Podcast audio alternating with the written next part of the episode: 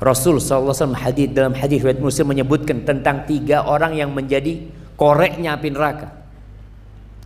Yang pertama disebutkan alimun waqari'ul Quran, orang yang alim, orang yang pinter agama, pandai membaca al-quranul karim. Dia didatangkan pada hari kiamat di sidang. Sebelum ditanya sama Allah Azza wa Jalla, ditunjukkan tentang nikmat-nikmat yang Allah berikan. Kau mengakui nikmat itu? Iya ya Allah, semua engkau berikan kepada hamba. Lalu apa yang kau lakukan dengan nikmat itu? Orang ini mengatakan, ta'allam tu fik wa 'allamtun nas. Aku belajar ya Allah untuk mendapatkan keridhaan engkau, dan aku mengajarkan kepada umat manusia, jadi ustaz, jadi pendakwah. Wa qara' tu fiqal Quran, dan aku membaca Quran untuk mendapatkan ridhamu ya Allah. Allah tuh tahu dengan apa yang di hati.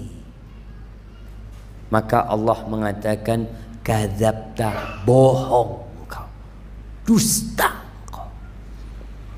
Innama takalam taliu kala alim, engkau selama ini belajar supaya disebut orang yang alim. Waqara'tal Quran, liu kala qari, dan engkau membaca Quran supaya disebut fulan al-qari, suaranya enak, nashollah. Waqatkil, dan yang engkau dapat, yang engkau inginkan sudah engkau dapatkan di dunia. Maka kemudian orang ini diseret ke dalam api neraka, na'udzubillahi min dzalik. Mati sudah hati, gara-gara cinta popularitas, riya. Yang kedua, syahid, orang yang mati di medan perang. Bener, perangnya bener, perang yang beneran. Karena kita lihat ada kelompok-kelompok yang mengatasnamakan jihad, tapi bukan jihad. Ini mati di medan perang, mati syahid. Dibangkitkan pada hari kiamat, di sidang ditanya, apa yang kau lakukan dengan nikmat-nikmat yang aku berikan? Orang ini mengatakan, qataltu fika hatta ustushhidtu, aku berjuang membela agamu sampai aku mati. Kata Allah, kadzabta, bohong.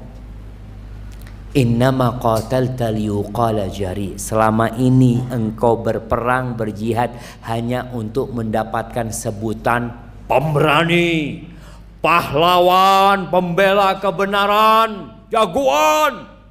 Hanya itu yang engkau inginkan, dan engkau sudah mendapatkan itu di dunia. Engkau sudah disebut pahlawan, disebut jagoan, dan hari ini engkau nggak dapat apa-apa. Mati hatinya. Yang ketiga, jawad, orang kaya raya yang dermawan. Anda kalau baca hadis ini, subhanallah, tentang kekayaan orang ini, Allah berikan nikmat yang disiramkan kepada dia, jemaah. Lalu Allah bertanya kepada dia, Mada amil tabiha, apa yang kau lakukan dengan nikmat-nikmat itu? Dia menjawab, Mamin sabili Allah, nggak ada satupun jalan. Nggak ada satupun jalan. Yang engkau ingin harta itu diinfakkan di sana, kecuali aku sudah berinfak di sana. Lak untukmu ya Allah.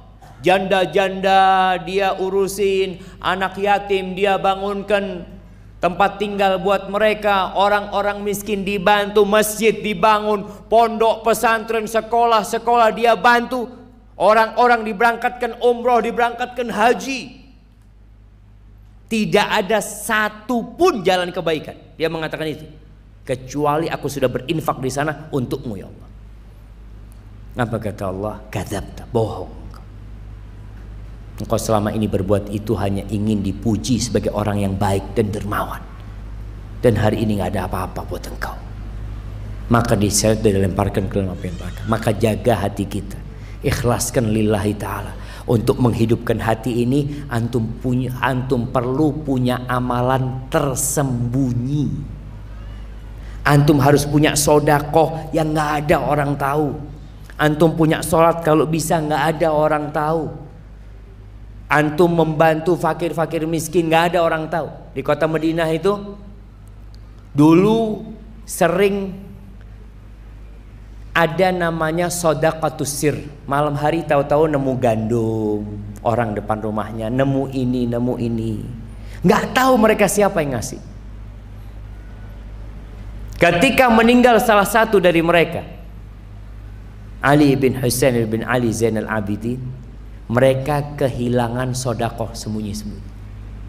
Mereka tahu, oh ternyata fulan yang biasa ngasih. Sampai mati tuh orang nggak tahu siapa yang ngasih. Itu untuk menjaga keikhlasan kita.